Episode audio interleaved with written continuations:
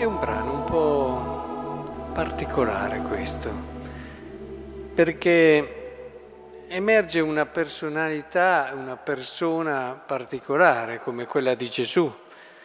Da una parte si rivolge a lui questo lebroso, lo invoca, gli porge questa, ricor- questa richiesta e si dice che ne ebbe compassione, un cuore tenero, un cuore che sa farsi carico di chi ha davanti, sa commuoversi. Tese la mano, lo toccò e gli disse lo voglio sì purificato. E subito la lebbra scomparve. Eh, qui ci appare un Gesù eh, che sa farsi vicino anche con quello che è lo stile proprio della tenerezza. Ma poi c'è un cambio immediato. È questo che lascia un po'. E ammonendolo severamente, lo cacciò, cacciò, eh? Lo cacciò via subito, non gli disse vai da, lo cacciò via subito e gli disse guarda di non dire niente a nessuno, vai invece a mostrarti al sacerdote, offri per la tua purificazione quello che Mosè ha prescritto. Quando meditavo su questo testo dicevo, però è cambiato lo scenario.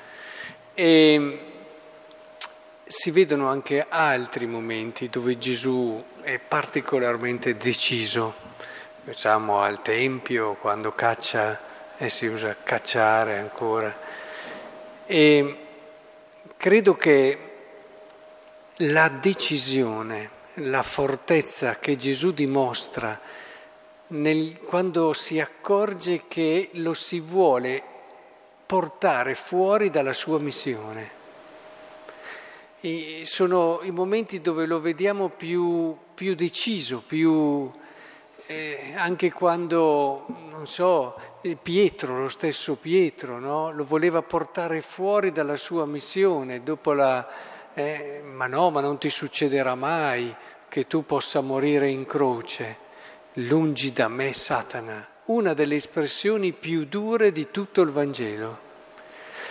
Capite come costantemente Gesù vuole rimanere nel senso profondo della sua missione, che non è la missione dell'essere applaudito, dell'essere ricercato come anche grande taumaturgo, che non è quella, questo deve servire alla gente per avvicinarsi a lui, ma per portarlo, portare la gente a capire il mistero profondo della sua missione.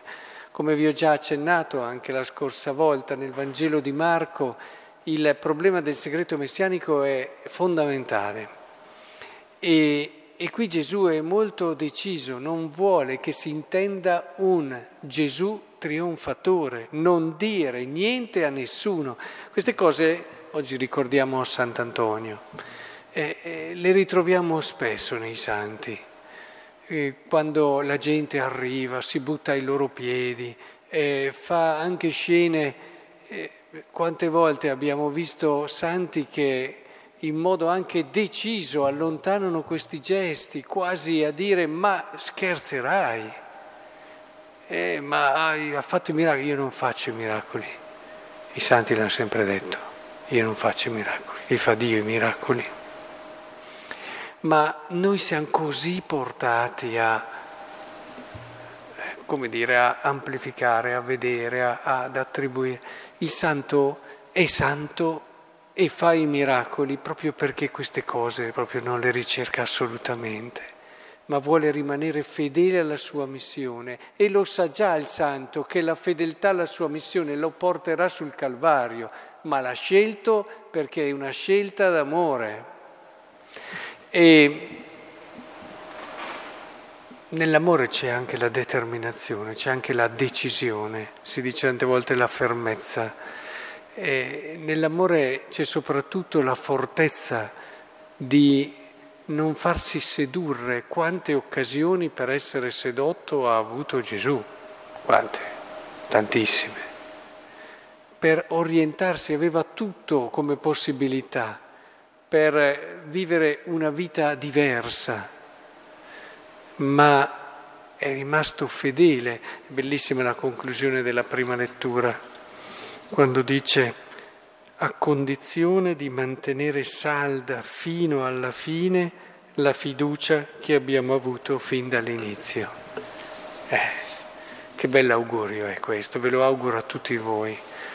Possiate davvero mantenere salda quella fiducia, perché tutto si gioca lì che vi farà stare fedeli nella vostra chiamata, nella vostra missione e andare fino in fondo anche quando magari tutto intorno a voi vi dirà, vi creerà anche problema, quasi a, metterà nel dubbio, rimanere lì come è rimasto Gesù. Ci vuole anche questa fortezza, questa determinazione per arrivare lì dove il Padre ci sta aspettando.